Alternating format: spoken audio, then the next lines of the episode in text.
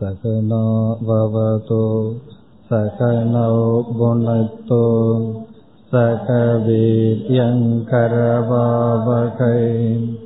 தேஜஸ்வினாவதீதமஸ்து மா வித்விஷாவகை. ஓம் சாந்தி சாந்தி சாந்தி. வேதம் என்பது நம்மிடம் அநாதி காலமாக இருந்து வருகின்ற சாஸ்திரம், ஒரு நூல். இந்த வேதத்துக்கு ஸ்ருதி என்றொரு பெயர் இருக்கின்றது. ஸ்ருதி என்றால் எது பரம்பரையாக காது வழியாக கேட்டு வந்ததோ அதற்கு பெயர் ஸ்ருதி. இது எழுதப்பட்டதல்ல, பரம்பரையாக கேட்கப்பட்டு வந்த ஒரு நூல், ஒரு சாஸ்திரம். இந்த வேதத்தில் என்ன கருத்து சொல்லப்பட்டிருக்கிறதோ அந்த கருத்தை கிரகித்து ரிஷிகளானவர்கள் அவர்களுடைய மொழியில் அந்த கருத்தை வெளியிட்டால் அந்த கருத்துக்கு ஸ்மிருதி என்று பெயர். ஸ்மிருதி என்றால் வேதத்தினுடைய கருத்தை மனதில் நினைந்து எடுத்து வழங்குவது, அது ஸ்மிருதி. ஸ்ருதி என்றால் காது வழியாக கேட்டு வந்த வேதம். இனி வேத கருத்தை கதைகள் மூலமாக புகட்டினால் அதற்கு புராணம் என்று பெயர். புராணம் என்றால் வேத கருத்தை கதைகள் மூலமாக புகட்டுவது. பிறகு அந்த கதைகள் உண்மையான சம்பவமாக இருந்திருந்தால் வேத கருத்தை ஒரு சம்பவத்தின் மூலம் விளக்கினால் அதற்கு பெயர் இதிகாசம் என்று பெயர். புராணம் கற்பனையான கதைகளாக இருக்கலாம். இதிகாசம் என்றால் இதிகாச இவ்விதம் நடந்தது என்று பெயர்.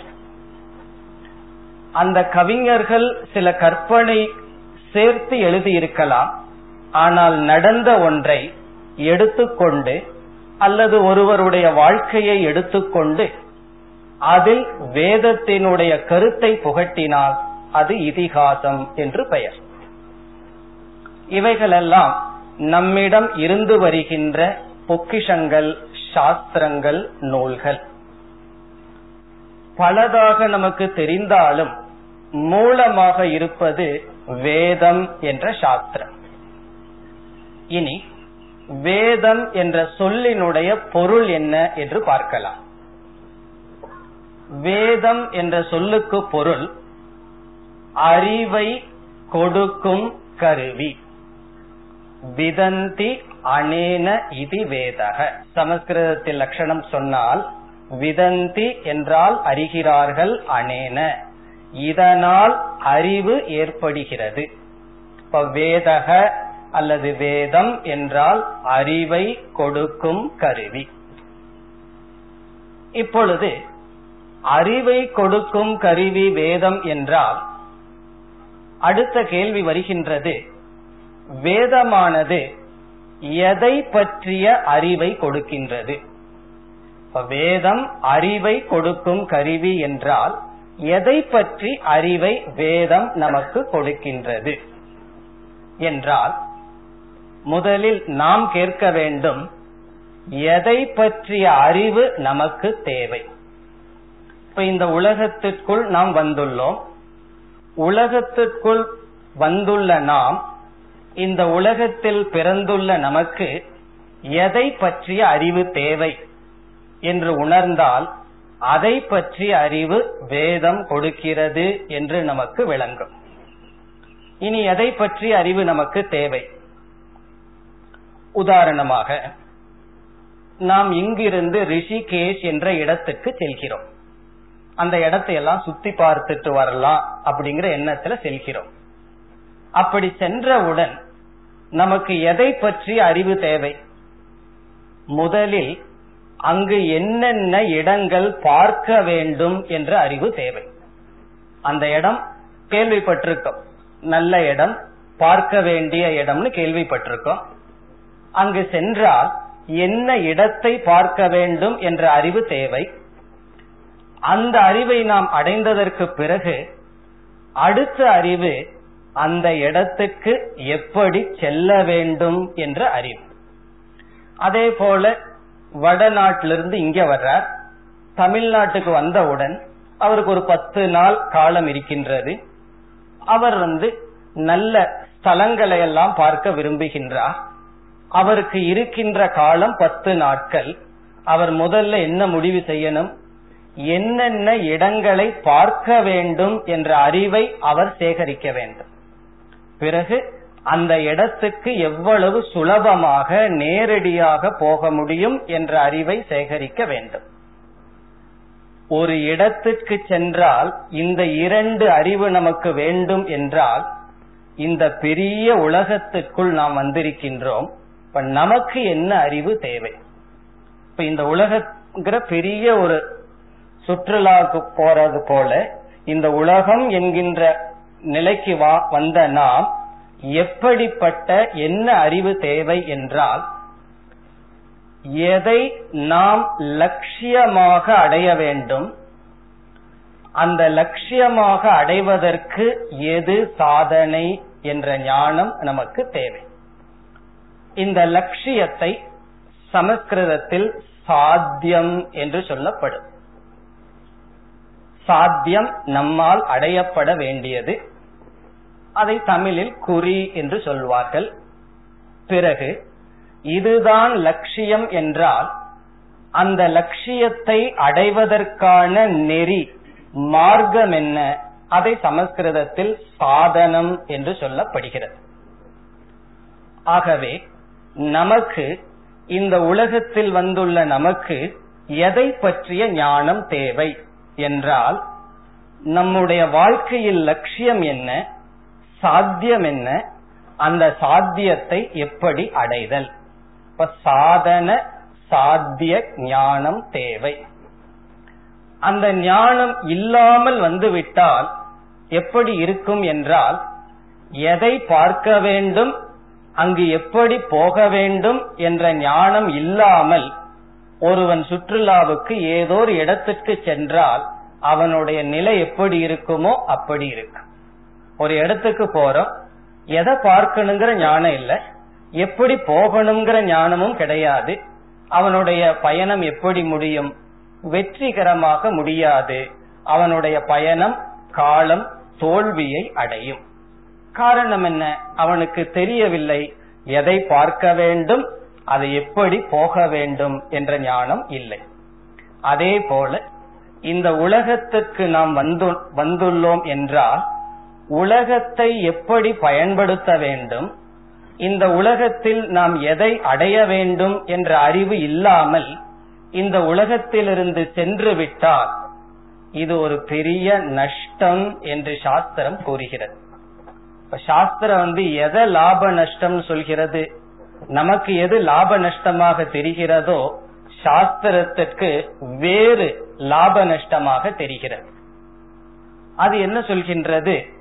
நீ மனித சரீரத்தை எடுத்துள்ளாய், இந்த மனித சரீரத்தை எடுத்து மனித சரீரத்தினால் மட்டும் எது அடைய முடியுமோ அதை நீ அடைந்தால் நீ அடைய வேண்டியதை அடைந்துள்ளாய்.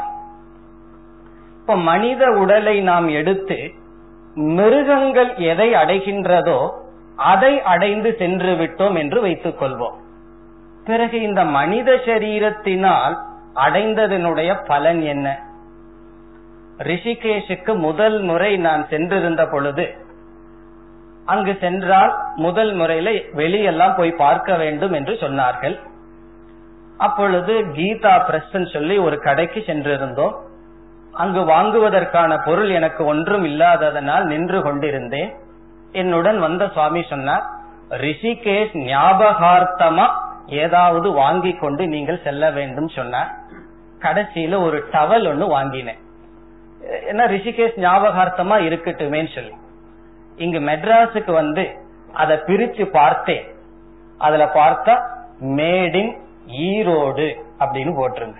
அது ஈரோடு வந்த உடனே இந்த ஞாபகம் வருகிறது, இது ஈரோட்ல செய்யப்பட்டதுன்னு போட்டிருந்தது.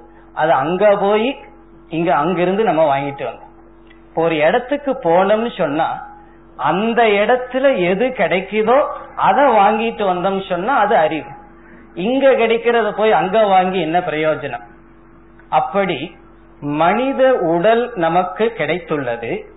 இந்த மனித உடலினால் மட்டும் எதை அடைய முடியுமோ அதை அடைந்தால் வாழ்க்கையில் அடைந்தது அடைய வேண்டியதை அடைந்துள்ளோம். இதற்கு ஒரு உதாரணம் கூறுவார்கள். மலைப்பகுதியில் வாழ்கின்ற பெண்கள் அறிவற்றவர்கள், கல்வி அறிவு அவர்களுக்கு இல்லை. சமைப்பதற்காக மரக்கட்டைகளை அவர்கள் சேகரிப்பார்கள். அப்படி சேகரிக்கும் பொழுது அவர்களுக்கு சந்தன கட்டையும் கிடைக்கின்றது. இது சந்தன கட்டை என்ற ஞானம் கிடையாது. ஆகவே அதையும் அவர் சமைப்பதற்காக பயன்படுத்துவார்கள். சந்தன தரு காஷ்டம் இந்தனம் குருதே என்றால் சந்தனத்தினுடைய பெருமையை தெரியாமல் அதை சமைப்பதற்கு பயன்படுத்தினால் அது பயன்படுகிறது. அந்த மரக்கட்டை பயன்படவில்லை என்று சொல்லவில்லை. ஆனால் எதற்கு பயன்பட வேண்டியது எதற்கு பயன்படுகிறது? அதே போல அந்த மகாத்மா இந்த உதாரணத்தை சொன்ன ஞானி சொல்றார், இந்த உடலை எடுத்து மிருகங்கள் அடைகின்ற சுகம், மிருகங்கள் அடைகின்ற பயம், மிருகங்கள் அடைகின்ற இனப்பெருக்கம், இதோடு மனிதன் நின்று விட்டால் பிறகு எதற்கு இந்த உடல்? அது எப்படி என்றால் சந்தன கட்டையை வேறு சந்தனத்திற்காக பயன்படுத்துவதை விட்டுவிட்டு எதற்காக பயன்படுத்துவதற்கு சமம், சமைப்பதற்கு பயன்படுத்துவது போல் என்று சொல்கிறார்கள். ஆகவே வேதாந்தத்திற்குள் நுழைந்தால் முதல் கருத்து மனிதனுடைய சரீரத்தினுடைய மேன்மை. இந்த நம்முடைய உடலை உயர்வாக அவர்கள் பேசுவார்கள், சில சமயம் தாழ்வாகவும் பேசுவார்கள். அது எதற்காக சொன்னா மிருகங்களை போல் வெறும் சுகத்திற்காக மட்டும் உடலை பயன்படுத்தக்கூடாது, இந்த உடலை அதற்கு அப்பாற்பட்ட ஒன்றுக்கு பயன்படுத்த வேண்டும் என்பதற்காக பேசுவார்கள். ஆனால் சாஸ்திரத்தில் சென்றால், வேதாந்தத்தில் சென்றால் மனிதனுடைய ஜென்மத்தை, நம்முடைய உடலை உயர்வாக பேசுவார்கள். காரணம் என்ன? உயர்வான ஒரு லட்சியத்தை இந்த உடல் மூலம் தான் நாம் அடைய முடியும். இனி இந்த உடலை கொண்டு எதை நாம் லட்சியமாக அடைய வேண்டும் என்று நமக்கு தெரியவில்லை என்று வைத்துக் கொள்வோம். மீண்டும் அந்த உதாரணத்திற்கு சென்றால், புதிதா ஒரு இடத்துக்கு போறோம், நமக்கு தெரியல எந்தெந்த இடங்கள் எல்லாம் பார்க்க வேண்டும் என்று. அப்ப உடனே என்ன செய்வோம்? ஒரு கைடிடம் செல்வோம். சென்று நீங்கள் சொல்லுங்கள் எந்தெந்த இடம் பார்ப்பதற்கு இங்கு தகுதியானது என்று கேட்போம். அதே போல இந்த உலகம்ங்கிறது ரொம்ப வாஸ்ட், பெரிதாக இருக்கிறது.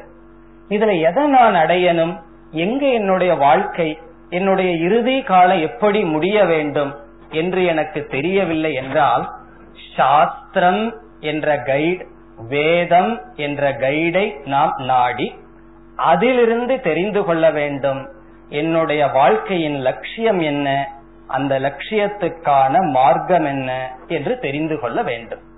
இப்ப வேதம் எதை பற்றிய அறிவு கொடுக்கிறது என்ற கேள்வியை கேட்டோம். அதனுடைய பதில் என்ன?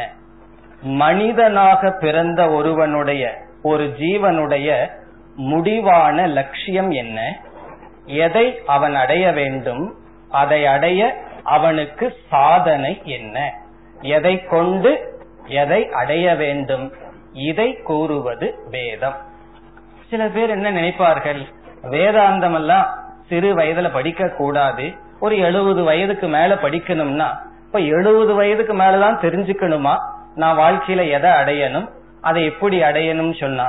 அப்படி தெரிந்து கொள்ளும் பொழுது வயது நமக்கு இருக்காது, காலம் நமக்கு இருக்காது. ஆகவே இது ஒரு தவறான கருத்து வந்து விட்டது. சாஸ்திரம்ங்கிறது பயனற்றவர்களுக்கு அல்லது வாழ்க்கையை வாழ்ந்து முடித்தவர்களுக்கு என்று நினைக்கிறோம். வாழ்க்கை வாழ துவங்குபவர்களுக்குத்தான் சாஸ்திரம். வாழ்க்கை வாழ்ந்து முடிஞ்சவனுக்கு போய் சாஸ்திரம் சொல்லி என்ன பிரயோஜனம்? இப்ப வாழ முயற்சி செய்பவர்களுக்கு, வாழ வாழ்க்கையை ஆரம்பிப்பவர்களுக்கு வேதமானது. இது உன்னுடைய லட்சியம், அந்த லட்சியத்தை அடைவதற்கு இது நெறி என்று. வேத நெறி என்றால் வேதம் நமக்கு கொடுக்கின்ற பாதை. பாதைன்னு சொன்னா எதை அடைவதற்கு அதையும் வேதம் சொல்கிறது, அதை எப்படி அடைய வேண்டும் என்றும் வேதமானது சொல்கிறது. இனி இந்த உலகத்துக்கு நாம் வந்து இந்த ஞானம் இல்லாமல் இருந்தால் என்ன ஆகிவிடுகிறது என்ற சந்தேகம் நமக்கு வரலாம். எனக்கு தெரியாமலேயே இருக்கட்டுமே, இந்த உலகத்திற்கு நான் வந்து விட்டேன், வாழ்கின்றேன், உடல் கிடைத்துள்ளது, எங்க போகணும்னு தெரியாமையே வாழ்ந்தாலும் நன்றாகத்தானே இருக்கிறது என்று மனதில் தோன்றலாம். அப்பொழுது ஒரு ஆசிரியர் சொல்கின்றார், அனபியாசே விஷம் சாஸ்திரம் அஜீர்ணே விஷம் போஜனம் விஷம். இந்த உதாரணத்தில் உணவு என்பது நம்முடைய உடலுக்கு உறுதி கொடுப்பது, வாழ்க்கையை காப்பாற்றுவது. இந்த உணவு ஜீர்ணிக்கவில்லை என்றால், நம்ம சாப்பிடுற சாப்பாடிலிருந்து தான் உடல் இருக்கின்றது, வாழ்க்கை இருக்கின்றது. அந்த சாப்பாடு ஜீர்ணிக்கவில்லை என்றால் அஜீர்ணே போஜனம் விஷம். அந்த ஜீர்ணிக்காத உணவுதான் உடலுக்கு விஷமாக அமைகிறது. அனபியாசே விஷம் சாஸ்திரம். இப்ப சாஸ்திரம் என்பது நமக்கு வாழ்க்கையினுடைய லட்சியத்தை காட்டுகிறது. இது உன்னுடைய வாழ்க்கையில் அடைய வேண்டியது என்பதை காட்டுகிறது, இப்படி அடைய வேண்டும் என்று காட்டுகிறது. இப்போ ஒருவர் சாஸ்திரத்தை படிக்கிறார். சாஸ்திரத்தை படித்துக் கொண்டு அந்த மார்க்கத்தில் செல்லவில்லை என்றார், வெறும் புஸ்தக ஞானம் மனசுல அறிவில் இருக்கு, ஆனா அந்த சாஸ்திரப்படி அவர் வாழ்வதில்லை என்றார், அனபியாசே விஷம் சாஸ்திரம். அபியாசம் இல்லாதவர்களுக்கு அந்த சாஸ்திரமே அவர்களுக்கு விஷம் என்று சொல்கிறது.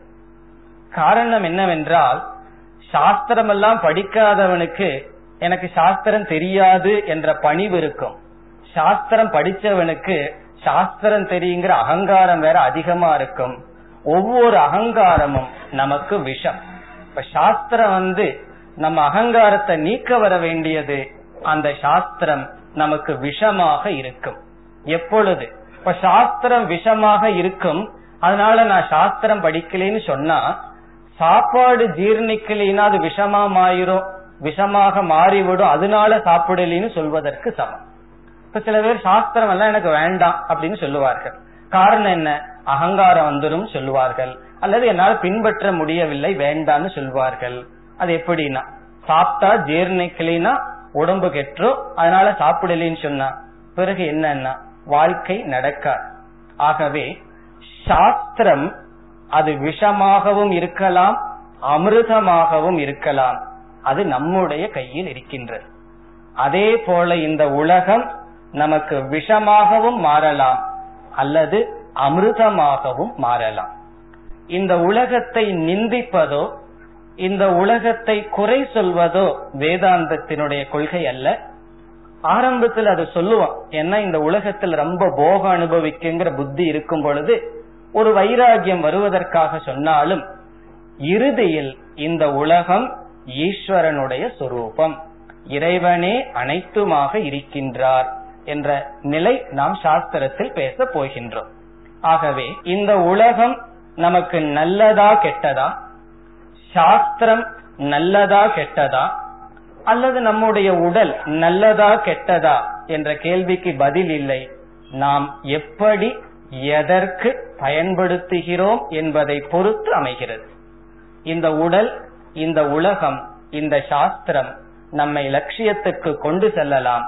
ஞானம் இல்லை என்றால் நம்மை லட்சியத்திலிருந்து எடுத்து துக்கத்தில் நம்மை வைத்திருக்கலாம். ஆகவே இப்ப என்ன முடிவு செய்துள்ளோம்? வேதம் என்பது அறிவை கொடுக்கும் கருவி. எதை பற்றி அறிவை கொடுக்கிறது என்றால், நம்முடைய வாழ்க்கையில் எதை அடைய வேண்டும் என்பதை பற்றியும், அதற்கான மார்க்கத்தையும் வேதம் கொடுக்கின்றது என்பது வரை இப்பொழுது பார்த்தோம். இனி அடுத்த கருத்துக்கு செல்கின்றோம். எது லட்சியம்? வாழ்க்கையில் நாம் அடைய வேண்டிய லட்சியம் என்ன? இப்ப இதுவரைக்கும் லட்சியம் என்னன்னு சொல்லாம பார்த்தோம். லட்சியம்னு ஒண்ணு தெரிஞ்சுக்கணும், அடைய வேண்டியது என்னன்னு தெரிஞ்சுக்கணும், அதற்கான மார்க்கத்தை பின்பற்றணும்னு பார்த்தோம். இனி லட்சியம் என்ன என்பது கேள்வி. வேதம் சொல்ல போகின்றது, நமக்கு தெரியாததை சொல்ல போகிறது. புதிதான ஊருக்கு போனா நமக்கு எதை பார்க்கணும்னு தெரியாததை கைடு சொல்வாரோ, அப்படி வே வேதமானது நம்ம கண்ணுக்கு எட்டாத ஒன்றை சொல்ல போகிறது. அப்படி சொல்வதற்கு முன், வேதத்திலிருந்து தெரிஞ்சுக்கிறதுக்கு முன்னாடி, அறிவே இல்லாத, சாஸ்திர அறிவே இல்லாத சாதாரண மனிதனுக்கு எது லட்சியமாக தெரிகிறது? சாஸ்திரத்துக்கிட்ட போக வேண்டாம், வேதத்துக்கிட்ட போக வேண்டாம், ஒன்றும் தெரிய வேண்டாம். நாம சாதாரண மனிதனாக இருந்து எனக்கு என்ன லட்சியம், நான் வாழ்க்கையில் எதை அடைய வேண்டும் என்றால் நமக்கு என்ன தெரிகிறது? இதையும் சாஸ்திரத்தில் சொல்லி இருக்கிறார்கள். நான் சொல்லாமையே சாஸ்திரம் சொல்லுது, நான் சொல்லாமையே உனக்கு தெரிகின்ற லட்சியம் இரண்டு என்று சாஸ்திரம் சொல்கிறது. ஒன்று, அடிப்படை தேவைகள். வேதத்துக்கு நம்ம போக வேண்டாம், சாஸ்திரத்தினுடைய அறிவு வேண்டாம். ஒரு மனிதனுக்கு என்ன தேவை என்றால் முதலில் தேவை. தேவை தேவைன்னு என்ன? எவைகளெல்லாம் தேவைன்னு நினைக்கிறோமோ அவைகள் தேவை. அதையெல்லாம் சொல்வார்கள். உண்ண உணவு, உடுக்க உடை, இருக்க இடம் என்றெல்லாம் சொல்வார்கள். அதுதான் முதலில் லட்சியமாக இருக்கிறது. இத சாஸ்திரத்துல அர்த்தக என்று சொல்வார்கள், தமிழ்ல பொருள் என்று சொல்வார்கள். பொருள்னு சொன்னா வாழ்க்கைக்கு தேவையான பொருள்கள். அந்த தேவையான பொருள்கள் நமக்கு லட்சியமாக தெரிகிறது, வேதம் அதை ஏற்றுக்கொள்கிறது. அது லட்சியம்தான் என்று ஏற்றுக்கொள்கிறது. ஆனா அது எப்படி ஏற்றுக்கொள்கிறதுன்னு பிறகு பார்க்க போறோம். வேதமும் ஏற்றுக்கொள்கிறது. நமக்கு முதலில் தேவை அடிப்படை தேவைகள். ஒருவன் ரொம்ப பசியோடு இருக்கான், அவனிடம் போய் வேதாந்தம் பேசினா அவன் என்ன சொல்லுவான்? முதல்ல எனக்கு சாப்பாட்டை கொடு, அதுக்கப்புறம் பேசு என்று சொல்வான். காரணம் என்ன? பிறகு அவனுக்கு இருக்க இடம் இல்லை, உடுத்த உடை இல்லை, அவனிடம் போய் வேதாந்தம் பேச முடியுமோ? ஆகவே முதலில் நமக்கு தேவை அடிப்படையான பொருள்கள். இப்ப சாஸ்திரம் என்ன சொல்லுது? அடிப்படையான பொருள்கள் உனக்கு தேவைன்னு சொன்னா நீ முயற்சி செய்து அவைகளை அடைய வேண்டும். வேதாந்தம் வந்து நம்ம சும்மா இருக்க வைக்காது. முயற்சி செய்து அடிப்படை தேவைகளை நீ முதலில் அடைய வேண்டும். சரி, அடிப்படை தேவை நமக்கு தேவை என்று அதை முயற்சி செய்து அடைந்து விட்டால் வேறு தேவை என்ன? வேறு நமக்கு என்ன லட்சியமாக அடைய வேண்டியதாக தெரிகிறது என்றால், இப்ப பசிச்சு இருப்பவனுக்கு முதல்ல ஆகாரம் வேணும்னு சொல்லுவான். சாப்பாட்டை கொடுத்தவுடன் என்ன கேட்பான்? உணவை உண்டதற்கு பிறகு அந்த உணவில் சுவையை நாடுவான். முதல்ல ஆடையை தேடுவான், பிறகு ஆடை கிடைத்தவுடன் அலங்காரத்தை நாடுவான், இருக்க இடத்தை நாடுவான், அது கிடைத்ததற்கு பிறகு அங்கு சுகத்தை நாடுவான். இப்ப மனிதன் இயற்கையாக, சாஸ்திரம் சொல்லாமையே, முதலில் அடிப்படையான தேவையை நாடுகின்றான். அதற்கு பிறகு ஒவ்வொரு தேவையை அவன் சுக சாதனமாக மாற்ற முயற்சிக்கிறான். முதல்ல வாழ்வதற்கு உணவு தேவை, பிறகு சுவை தேவை. உணவுதான் தேவையாச்சே, பழைய சோத்தையே சாப்பிட்டு போலான்னு யாரு இருக்கிறது இல்ல. விதவிதமான உணவு செய்கின்றோம். காரணம் என்ன? அடிப்படை தேவையை பூர்த்தி செய்து அதற்குள்ளேயே இன்பத்தை நாடுகின்றான். இத சாஸ்திரத்துல காமக என்று சொல்லப்படுகிறது. காமக என்றால் இன்பத்தை நாடுதல். இப்ப முதலில் எதை நாடுகின்றோம்? தேவையை நாடுகின்றோம். அதை தொடர்ந்து இன்பம் நம்முடைய வாழ்க்கையில் லட்சியமாக தெரிகிறது. இப்ப வந்து சாதனையை பற்றி நாம் பேசவில்லை, சாத்தியத்தை பற்றி பேசிக் கொண்டிருக்கின்றோம். நம் வாழ்க்கையில் எதை அடைய வேண்டும் என்பதை பற்றி சிந்தித்துக் கொண்டு இருக்கின்றோம். இந்த இரண்டும் கிடைத்ததற்கு பிறகு என்ன என்று பிறகு பார்க்கலாம். இந்த இரண்டையும் சேர்த்து கட்டோபனிஷத் என்ற ஒரு பகுதியில் வேதத்தில் பிரேயஸ் என்ற சொல்லால் அழைக்கப்படுகிறது. அதாவது மனிதன் இன்பத்தை நாடுகின்றான், அடிப்படை தேவைகளை நாடுகின்றான், இந்த இரண்டும் சேர்ந்து பிரேயஸ். பிரேயஸ்ன்னு சொன்னா இன்பம் என்று பொருள். பிறகு வேறு ஒன்றை, நம்ம கண்ணுக்கு தெரியாத ஒன்றை சாஸ்திரம் அறிமுகப்படுத்துகிறது. அதை பற்றி விளக்கமாக பிறகு பார்க்க போகின்றோம். இப்பொழுது அதனுடைய சொல்லை மட்டும் பார்ப்போம். அந்த சொல்லுக்கு ஸ்ரேயஸ் என்று சொல்கிறது. ஆகவே வேதம் இரண்டு லட்சியத்தை, சாத்தியத்தை நமக்கு அறிமுகப்படுத்துகின்றது. ஒன்று பிரேயஸ், இனி ஒன்று ஸ்ரேயஸ். பிரேயஸ் ஸ்ரேயஸ் என்று அறிமுகப்படுத்துகிறது.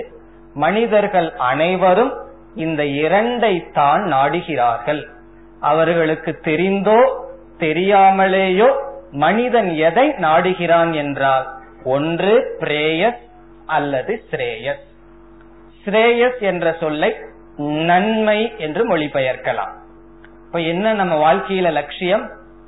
ஒன்று இன்பம், இனி ஒன்று நன்மை. இதுல என்னன்னு சொன்னா, எவைகளெல்லாம் இன்பமா இருக்கோ அவைகளெல்லாம் நன்மையா இருக்கணுங்கிற அவசியம் இல்லை. எவைகளெல்லாம் நன்மையாக இருக்கிறதோ அவைகளெல்லாம் ஆரம்பத்தில் இன்பமாக இருக்க வேண்டும் என்ற அவசியம் இல்லை. இதுல முக்கியமான சொல் என்னன்னா ஆரம்பத்தில். எவைகளெல்லாம் நன்மையோ அவைகள் ஆரம்பத்துல நமக்கு இன்பமா தெரியாது. காலையில நேரத்துல எந்திரிக்கிறது இன்பமா துன்பமானா அது இன்பமாக தெரியாது. சாஸ்திரம் நன்மை என்று சொல்கிறது.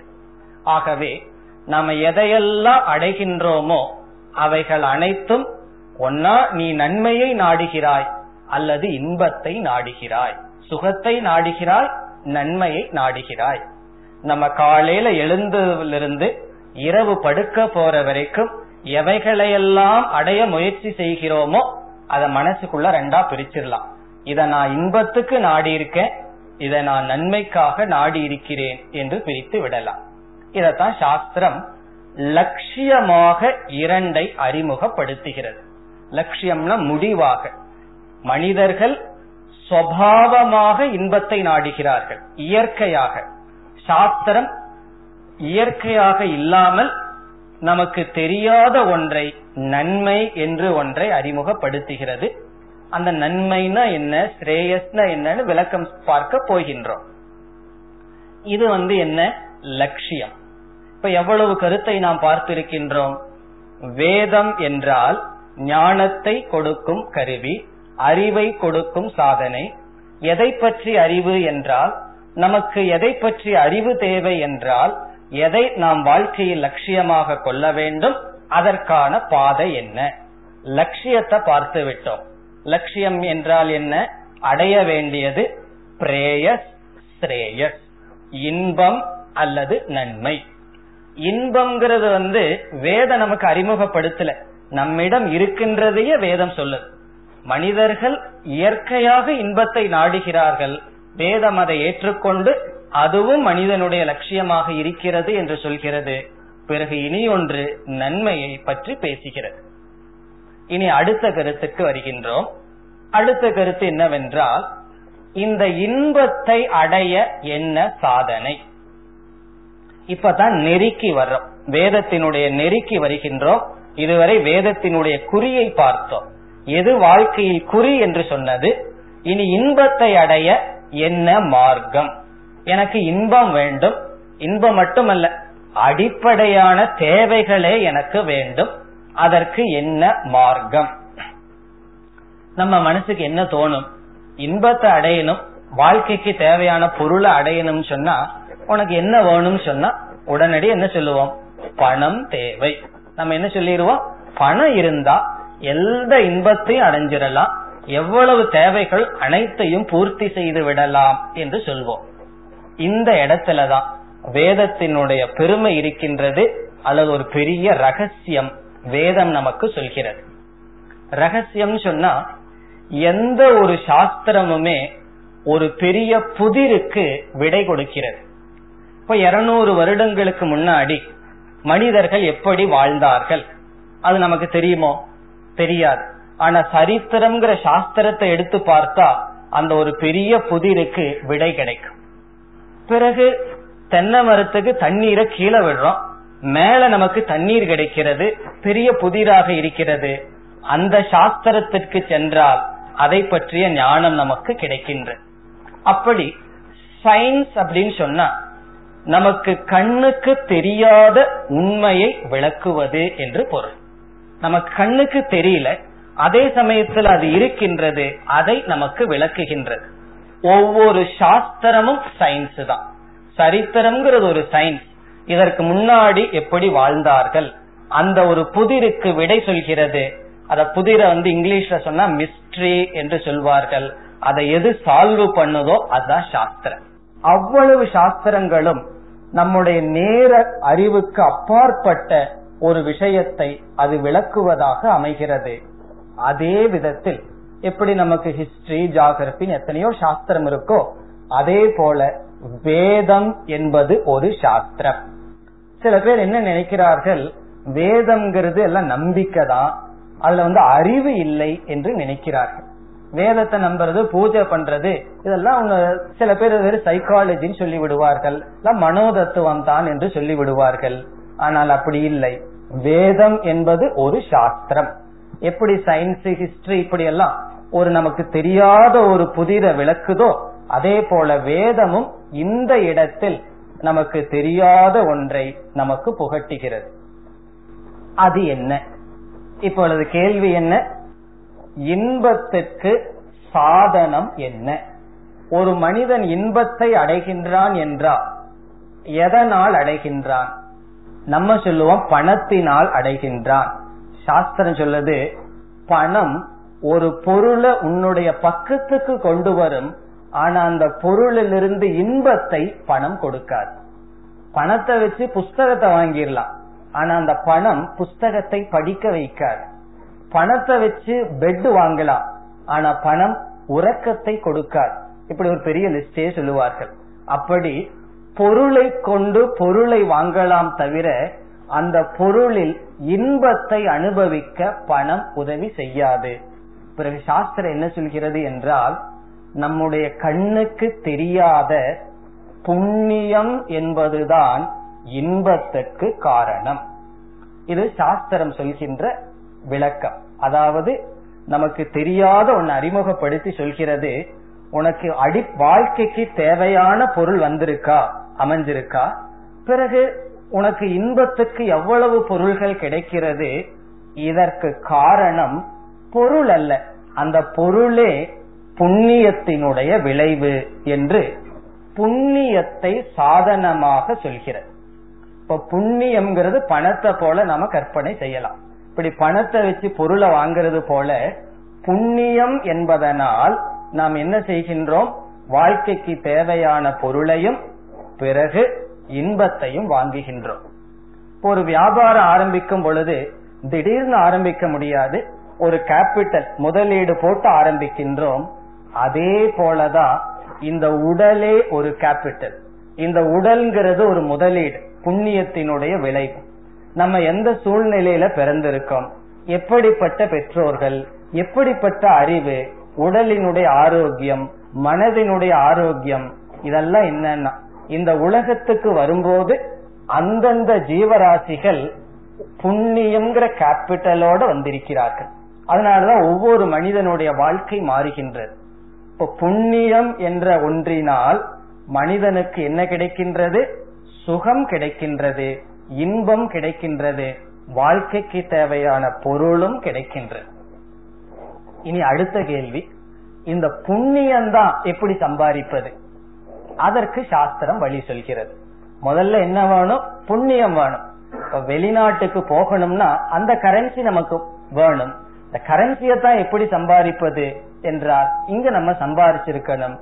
அதையும் சாஸ்திரம் கூறுகிறது. இப்ப எந்த படியில நாம் இருக்கின்றோம்? வாழ்க்கையில் லட்சியம் ஸ்ரேயஸ், பிரேயஸ்னு ரெண்டு. ஸ்ரேயஸை பத்தி பிறகு பார்க்க போறோம். பிரேயஸ்னா இன்பம், அடிப்படை தேவையான பொருள்கள். அதை நமக்கு கிடைக்க வைப்பது புண்ணியம் என்கின்ற ஒன்று. புண்ணியம் சொன்னா நாம் செய்த கர்ம பலன். பிறகு அந்த புண்ணியத்தை எப்படி சம்பாதிப்பது என்று வந்தால் அப்பொழுது வேதம் சொல்கின்றது தர்மம். தர்மத்தினால் புண்ணியம் சம்பாதிக்கப்படுகிறது. அப்ப இதுதான் வேதத்தினுடைய படிகள். தர்மப்படி வாழ்ந்தால் தர்மத்தினுடைய பலன் புண்ணியம், புண்ணியத்தினுடைய பலன் வாழ்க்கைக்கு தேவையான பொருள்கள். சில பேர்த்துக்கு உடல்லேயே தேவையான உறுப்புகள் இல்லாமல் பிறப்பார்கள். காரணம் என்னன்னா அந்த அளவுக்கு அவர்கள் சம்பாதிக்கவில்லை அர்த்தம். நம்ம ஒரு பொருளை பார்த்து, ஒரு காரை பார்த்து இது நான் வாங்கினேன்னு சொன்னது போல இந்த உடலையும் நாம் வாங்கி வந்துள்ளோம். அதற்கு காரணம் என்னவென்றால் புண்ணியம். இந்த புண்ணியத்தை எப்படி சம்பாதிக்க வேண்டும்? தர்மத்தினால் தான் சம்பாதிக்க முடியும். தர்மம் சொன்னா வேதம் சொல்லியிருக்கு, இப்படி நீ வாழ வேண்டும், இப்படித்தான் இதை நீ செய்ய வேண்டும், இதை நீ செய்யக்கூடாது என்று விதி நிஷேத சாஸ்திரம்.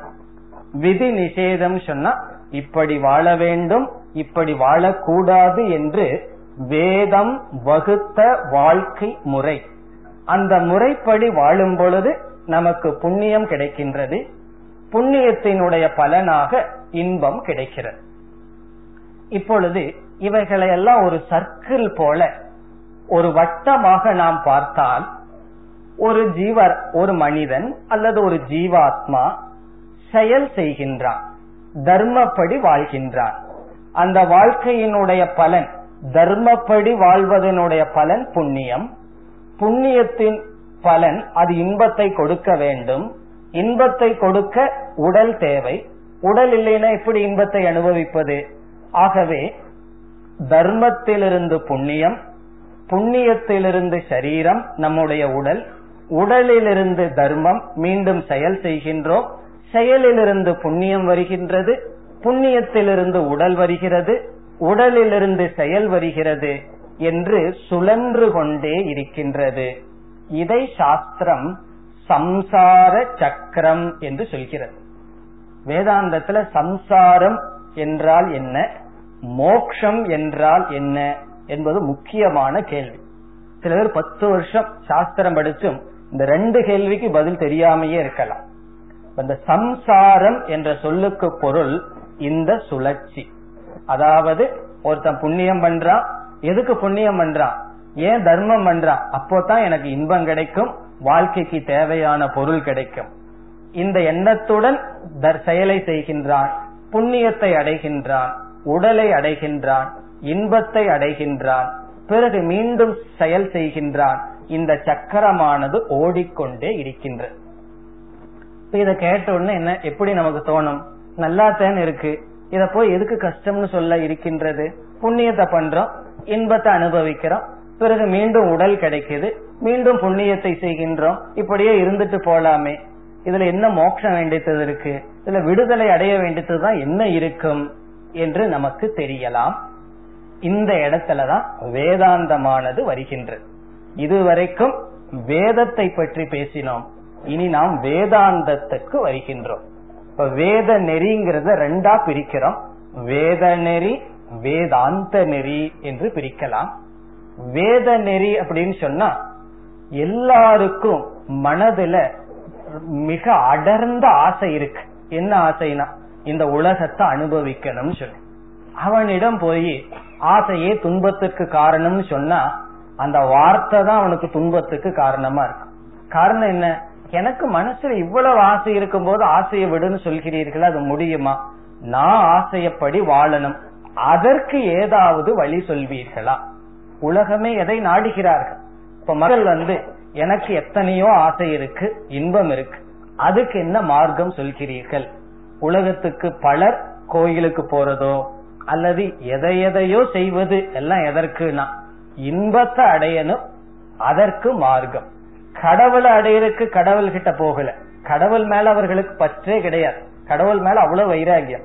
கடவுள்கிட்ட போய் எனக்கு நீ படைச்ச உலகத்துல இன்பத்தை கொடு, பகவான்ல நானே உன்னை என்னையே உனக்கு கொடுக்கறனா வேண்டாம், எனக்கு நீ கொடுத்த இன்பம் வேண்டும் என்று வேதத்தினுடைய முதல் நெறி என்ன சொல்கிறது என்றால் புண்ணியத்தை அடைய விதவிதமான பூஜைகள், விதவிதமான யாகங்கள், தியானங்கள் விதவிதமா சொல்லி, எப்படிப்பட்ட மனிதர்களுக்கு, இன்பத்தை அடைய விரும்புபவர்களுக்கு விதவிதமான கர்மம், காய்க வாச்சிக்க மானசன்னு சொல்லி விதவிதமான கர்மங்களை சொல்லி, நீ இதையெல்லாம் பண்ணிட்டு இருந்தா உனக்கு புண்ணியம் வரும், சுகத்தை அனுபவிக்கலாம் என்று சொல்கிறது. பிறகு இது வந்து வேதம் கொடுக்கின்ற நெறி. நெறின்னு சொன்னா இங்க என்ன, விதவிதமான செயல்கள் அல்லது தர்மம், இதனுடைய பலன் என்ன, இதனுடைய பலன் புண்ணியம், புண்ணியத்தினுடைய பலன் இன்பம்.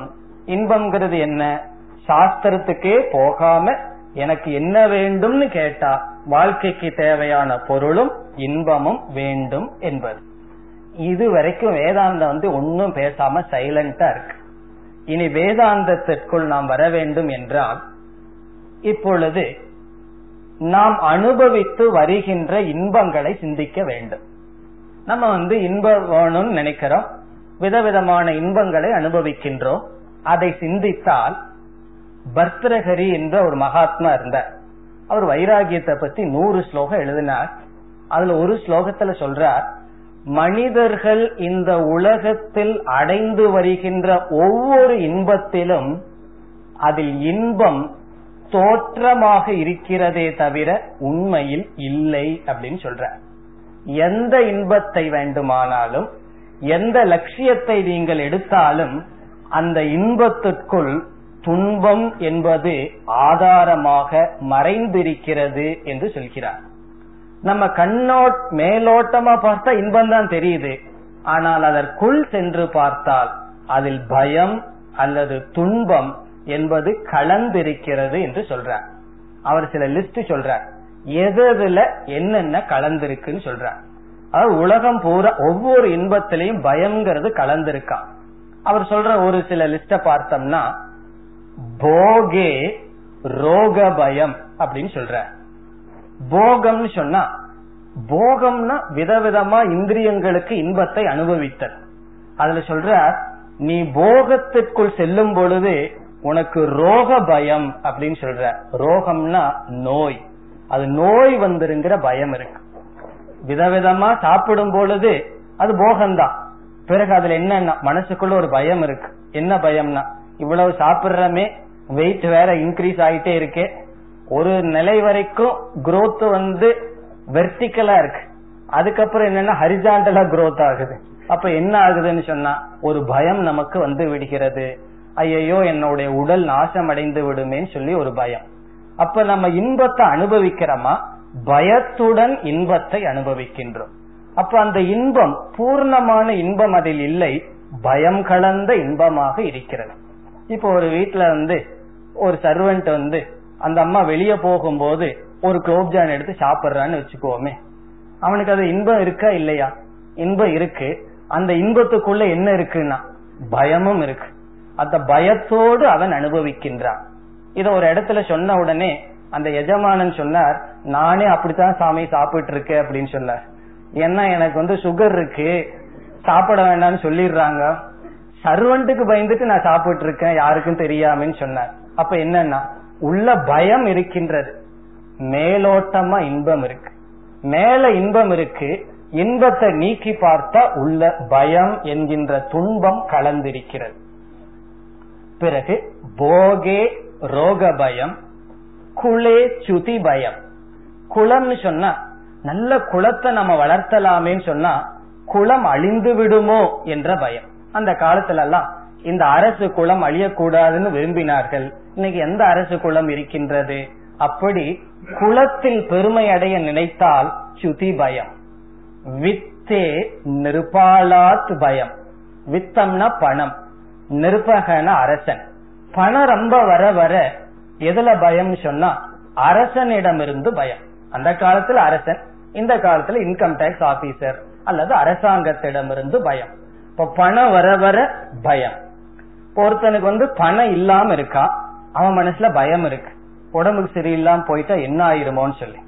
இப்ப பணம் இல்லாதவனுக்கு பயம் இருக்கிறது. பணம் வந்ததற்கு பிறகு எதை குறித்து பயப்படுகிறான்ங்கிறது மாறிவிட்டது, ஆனால் பயம்ங்கிறது தொடர்கிறது. இப்ப பொருள் இருந்தாலும் பொருள் போயிருமோன்னு ஒரு பயம், பொருள் இல்லைன்னு சொன்னா பொருள் இல்லையேன்னு பயம். இப்ப இன்பம் இருக்கிறது, இன்பத்துக்கு பின் பயம் என்கின்ற துன்பமும் இருக்கிறது. இப்ப போகே ரோக பயம், குளே சுதி பயம், வித்தம், வித்தம்னா பணம், வித்தே நிருபாலாத் பயம். அடுத்தது சொல்றார் தைன்ய தைன்ய பயம் என்று சொல்றார். மானே தைன்ய பயம். மானம் சொன்னா புகழ். புகழை அடையிறதுக்கு எத்தனையோ பேர் முயற்சி செய்கிறார்கள்.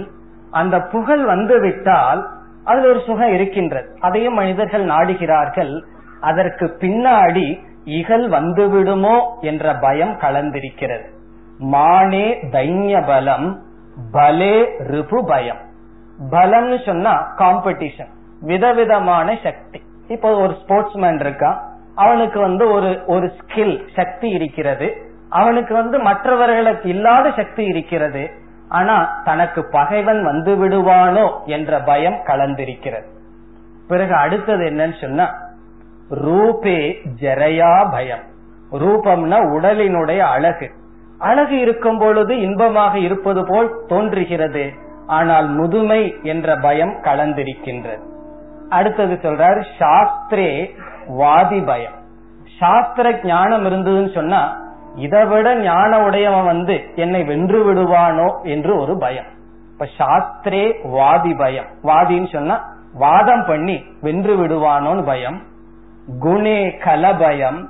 நல்ல குணங்கள் இருந்தா மற்றவர்கள் வந்து மற்ற தவறானவர்கள் அதை சுட்டி காட்டி விடுவார்களோ, நம்ம ஏதாவதுல தவர்ந்து விடுவோமோ என்ற பயம். கடைசியா சொல்றார் காயே கிருதாந்தா பயம். காயம்னா சரீரம், சரீரத்தில் யம தர்மராஜனை கண்டு பயம். இப்ப யமன் வந்து இந்த உடலை எடுத்துட்டு போயிருவானோ என்ற பயம். இப்ப உடல் இருந்தா ஆரோக்கியமா இருந்தா நல்லா இருக்கு, ஆனா ஆரோக்கியம்னு சொல்லும் பொழுது, இருத்தல்னு சொல்லும் பொழுது யமன் ஞாபகத்துக்கு வர்றான். வர்றதில்லை, அது வந்தா அது வேதாந்தம் அர்த்தம். யமன் வராம இந்த உலகத்தை நினைச்சிட்டு இருக்கிற வரைக்கும் கர்மகாண்டம். இப்படி நினைக்கும் பொழுது அது வேதாந்தத்தினுடைய முதல் படி. பிறகு கடைசி வரியில சொல்றார் சர்வம் வஸ்து பயான்விதம் புவி. இந்த உலகத்தில் இருக்கிற எல்லா பொருள்களும் பயத்துடன் கூடியது. நிருணாம் வைராகியமேவ அபயம்.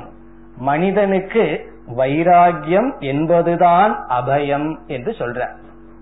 இப்ப என்ன சொல்கின்றார், இந்த உலகத்துல எந்த இன்பத்தை அடைந்தாலும் பயம், சோகம், துயரம் என்பது செல்லவில்லை. அந்த இன்பத்துக்கு பின் அது இருக்கின்றது. இது வந்து ஒரு ஒரு நாணயத்துல ஒரு சைடு பாக்கிறது போல. ஒரு சைடு பாக்கிறோம், பார்க்கும் பொழுது இனி ஒரு சைடு கண்ணுக்கு தெரியல. நாணயத்தை எடுத்து ஒரு பக்கம் பார்க்கிறோம். அப்படி இந்த உலகத்தை பார்த்தா இன்பமா இருக்கலான்னு தோன்றுகிறது. அதனுடைய அதர் சைடு, வேறு பக்கம் என்ன என்றால் துயரம். பண ஒருத்தனுக்கு இருக்கு, பண ஒருத்தனுக்கு இல்லை. ஒருவன் பொருளுடன் துன்பப்படுகின்றான், ஒருவன் பொருள் இல்லாமல் துன்பப்படுகின்றான். அதே போல பயம் என்று ஒன்று இருக்கிறது. இதை சாஸ்திரம் சம்சாரம் என்று சொல்கிறது. மனதில் ஏற்படுகின்ற பயம், எதிர்காலத்தை குறித்த ஒரு அச்சம், ஆங்கிலத்தில் வந்து இன்செக்யூரிட்டி என்று சொல்வது, இவைகளையெல்லாம் சாஸ்திரம் சம்சாரம் என்று சொல்லி இவைகளிலிருந்து விடுதலை அடைய வேண்டும் என்று பேசுகிறது. இந்த பயம்ங்கிறது வந்து எதை குறித்து பயப்படுறோன்னு மாறி இருக்கு, ஆனா அந்த பயம்ங்கிறது தொடர்ந்து இருக்கிறது. அதுக்கு ஒரு உதாரணம் சொன்னால், இரண்டு புத்த பிக்ஷுக்கள், புத்த மதத்தை சார்ந்த சன்னியாசிகள் காட்டுல நடந்து போய் கொண்டு இருந்தார்கள். அப்பொழுது அவர்களுடைய ஆசிரமம் ஒரு காட்டுல இருக்கு. ஈவினிங் வாக் போலான்னு அந்த நடு காட்டுக்குள்ள போயிட்டு இருந்தார்கள். அப்பொழுது சிங்கத்தினுடைய ஒரு குரல் கேட்டது. ஒரு புத்த பிக்ஷுக்கு திடீர்னு பயம் வந்தது. ஹா அப்படின்னு ஒரு நிமிஷம் பயந்துட்டார். பிறகு அடுத்தவர் பார்த்து, உனக்கு ஒண்ணு இது போகலையா அப்படின்னு கேட்டார். இவ்வளவு வருஷமா சன்னியாசியா இருக்கே, உனக்கு ஒண்ணு இந்த சிங்கத்தை கண்டு பயம் போகலையா அப்படின்னா இந்த பயந்தவர் சரின்னு பேசாம இருந்துட்டார். பிறகு ஆசிரமத்துக்கு வந்தார்கள். அந்த பயக்காம இருந்தாரே அவர் வந்து ஒரு இடத்துல ஆசனத்துல உட்கார்றது வழக்கம், ஒரு மரத்தடியில உட்கார்றது வழக்கம். இந்த பயந்தவர் போய் புத்தர் அப்படின்னு ஒரு சாக்பீஸ்ல எழுதி வச்சார். இவர் வந்தவர் அந்த புத்தர் எழுதுன மேல காலை வச்சுட்டு அப்பா அப்படின்னு எடுத்தார். புத்தர்னு எழுதுன மேல காலை வச்சு திடீர்னு பயந்துட்டு எடுத்தார். இப்ப இவர் பார்த்து சிரிச்சார். அவ்வளவுதான் கதை. இப்ப இதுல என்னன்னு சொன்னா, ஒருத்தன் சிங்கத்தை கண்டு பயந்துக்கிறான், ஒருத்தன் புத்தர்னு எழுதி இருக்கு அதை கண்டு பயந்துக்கிறான். காரணம் என்னன்னா புத்தர் மேல அவ்வளவு மதிப்பு இருக்கு, அவரு மேல காலை வச்சுட்டமான பயம். இப்ப ரெண்டு பேர்த்துக்கு என்ன இருந்ததுன்னு சொன்னா பயம் இருந்தது. கடவுளை நம்புபவர்கள் கடவுளை நினைச்சு பயந்துக்கிறார்கள், கடவுளை நம்பாதவர்கள் வேற ஏதாவது நினைத்து பயம் கொள்கிறார்கள். அப்ப பயம் என்பது எல்லா மனிதர்களுக்கும் இருக்கின்றது. அதனால ஒரு உபநிஷத் சொல்கிறது, அபயம் வை ஜனக பிராப்தோசி, மோக்ஷம் என்றால் அபயம். அதனாலதான் யாம் இருக்க பயமேங்கிற ஒரு சொல்ல பார்த்திருப்போம். அதனுடைய அர்த்தம் என்னன்னு சொன்னா, என்னுடைய தத்துவத்தை உணர்ந்தால் பயம் என்பது உனக்கு இல்லை. மேலோட்டமா பார்த்தா நம்ம வாழ்க்கையில அடைய வேண்டியது என்ன? இன்பம். ஆனா இன்பத்துக்கு பின் எது மறைந்திருக்கிறது? ஒரு காயின்ல இனி ஒரு சைடு என்ன இருக்குன்னு சொன்னா, நம்ம எரியாமல் எவ்வளவு புண்ணியத்தை அடைஞ்சு எவ்வளவு இன்பத்தை அடைந்தாலும் இன்பத்துக்கு பின் துன்பமானது மறைந்திருக்கின்றது, பயம் இருக்கின்றது, ஒரு தற்பாதுகாப்பு இல்லாத ஒரு குறை இருக்கின்றது. இப்ப சாஸ்திரம் என்ன சொல்லுது? மனதில் இயற்கையாக இருக்கின்ற இந்த குறை, அது சம்சாரம். இந்த குறை நீங்கி மனதில் வருகின்ற ஒரு நிறை, இது ஸ்ரேயஸ். இப்ப ஸ்ரேயஸ் என்றால் பிரேயஸிற்கு அப்பாற்பட்டு எவ்வளவுதான் இன்பத்தை அடைஞ்சாலும் தேவையான பொருளை நீ வைத்திருந்தாலும் அது உன்னுடைய மனதில் இருக்கின்ற பயத்தை நீக்காது, உன்னுடைய மனதில் இருக்கின்ற குறையை நீக்காது, உன்னிடத்தில் இருக்கின்ற அபூர்ணத்துவம். அபூர்ணத்துவம் சொன்னா இன்கம்ப்ளீட்னஸ், கண்டென்ட்மெண்ட் சொல்ற ஒரு திருப்தி. அந்த திருப்தி இல்லாதது அதிருப்தி, அதை நீக்காது. அதை நீக்கும் சொன்னா, அதே ஒரு இடத்துல புத்தர் சொல்றார், புத்தர் காட்டுல நடந்து போயிட்டு இருக்கும் போது புத்தருடைய நண்பர், அவருடைய அப்பாவுடைய நண்பர் ஒரு ராஜா, அவர் வந்து சொல்றார், நீ வந்து உன்னுடைய அப்பா உனக்கு குறைவான சொத்து கொடுக்கறாருன்னு வந்துட்டியா, என்னுடைய சொத்தையும் எடுத்துக்கவேன், ஏன் நீ இப்படி வந்து காட்டுல அலையிறேன்னு கேட்கும் பொழுது அவர் சொல்றார், என்னைக்குமே ராஜா சிரிச்சிட்டு இருந்ததாகவும் என்னைக்குமே பிச்சைக்கார அழுதுட்டு இருந்ததாகவும் நான் பார்க்கவில்லை. பிச்சைக்காரனும் சிரிக்கின்றான், ராஜாவும் அழுகின்றான். ஆகவே எதை அடைந்தால் நான் இந்த துயரத்திலிருந்து நீங்குவேனோ, மன குறையிலிருந்து நீங்குவேனோ, அது என்னுடைய லட்சியம் என்று சொன்னார். அதத்தான் சாஸ்திரம் ஸ்ரேயஸ் என்று சொல்கிறது. அப்ப ஸ்ரேயஸ் என்றால் நன்மை. அந்த நன்மையில இன்பம் இல்லைன்னு சொல்ல, அந்த இன்பம் துன்பத்துடன் கூடிய இன்பத்துக்கு அப்பாற்பட்ட இன்பம். அதை பேர் இன்பம் என்பார்கள், வீடு பேரு என்பார்கள், அல்லது லிபரேஷன், மோக்ஷம் என்றெல்லாம் சொல்வார்கள். இப்ப சாஸ்திரம் எதை நமக்கு அறிமுகப்படுத்தி இருக்கின்றது? மோக்ஷம் அல்லது ஸ்ரேயஸ் அல்லது மனதில் இருக்கின்ற குறையிலிருந்து விடுதலை அடைதல், அது லட்சியம் என்று சொல்கிறது. இப்ப இந்த லட்சியம் நமக்கு தெரியலையேன்னு சொன்னா, அதை தெரிந்து கொள்வதுதான் நம்முடைய கடமை. இந்த குறை இல்லாமல் இல்லை, எல்லோருக்கும் இந்த குறை இருக்கின்றது. இந்த குறையிலிருந்து விடுபட வேண்டும் என்ற நாட்டம் வந்து இந்த குறையிலிருந்து விடுதலை அடைய முயற்சி செய்பவர்களுக்கு வேதாந்தமானது ஒரு மார்க்கத்தை கொடுக்கின்றது. அந்த வேத நெறியைத்தான் அடுத்த இரண்டு நாட்களில் நாம் பார்க்க இருக்கின்றோம். அதனால இந்த கிளாஸுக்கு வந்தா அதிக இன்பம் நமக்கு கிடைக்குமான்னு யாருக்காவது என்ன இருந்ததுன்னா, அது வேஸ்ட் ஆஃப் டைம். காரணம் என்ன? நம்ம வந்து அதற்கான மார்க்கத்தை சொல்ல போறதில்லை. அப்படியே சொன்னாலும் அதனால அவர்களுக்கு துன்பத்திலிருந்து துன்பம், மிருத்யோச மிருத்யுங் கச்சதின்னு சொல்ல, மரணத்திலிருந்து மரணத்துக்கு மனிதர்கள் செல்கிறார்கள்.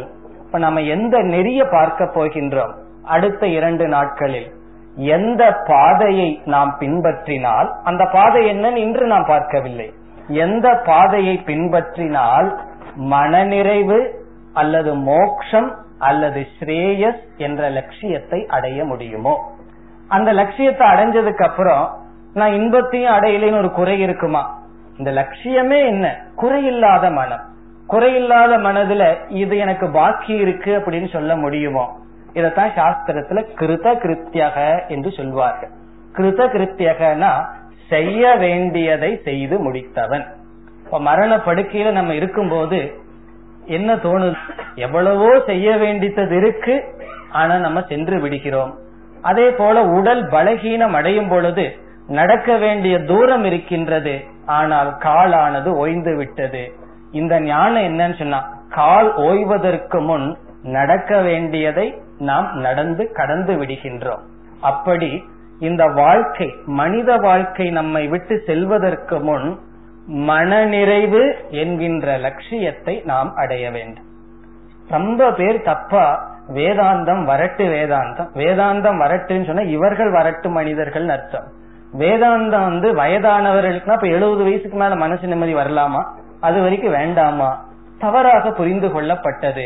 இப்ப வேதாந்தம் எதை பற்றி பேசுகிறது? அது இன்பத்தை இல்லை என்று நிராகரிக்கவில்லை. உனக்கு இன்பம் வேண்டும்ங்கிற ஆக்ரகம் மனசுல இருக்கிற வரைக்கும் இன்பத்தை நீ நாடு, ஆனால் அதில் துன்பம் கலந்திருக்கிறது. துன்பமற்ற, பயமற்ற மன நிறைவு லட்சியம், அதற்கான மார்க்கம் என்ன என்பது நம்முடைய அடுத்த சிந்தனை. அதை நாம் அடுத்த வகுப்பில் சிந்திப்போம். ஓம் பூர்ணமத் பூர்ணமிதம் பூர்ணாத் பூர்ணமுதச்யதே பூர்ணஸ்ய பூர்ணமாதாய பூர்ணமேவாவசிஷ்யதே. ஓம் சாந்தி சாந்தி சாந்தி.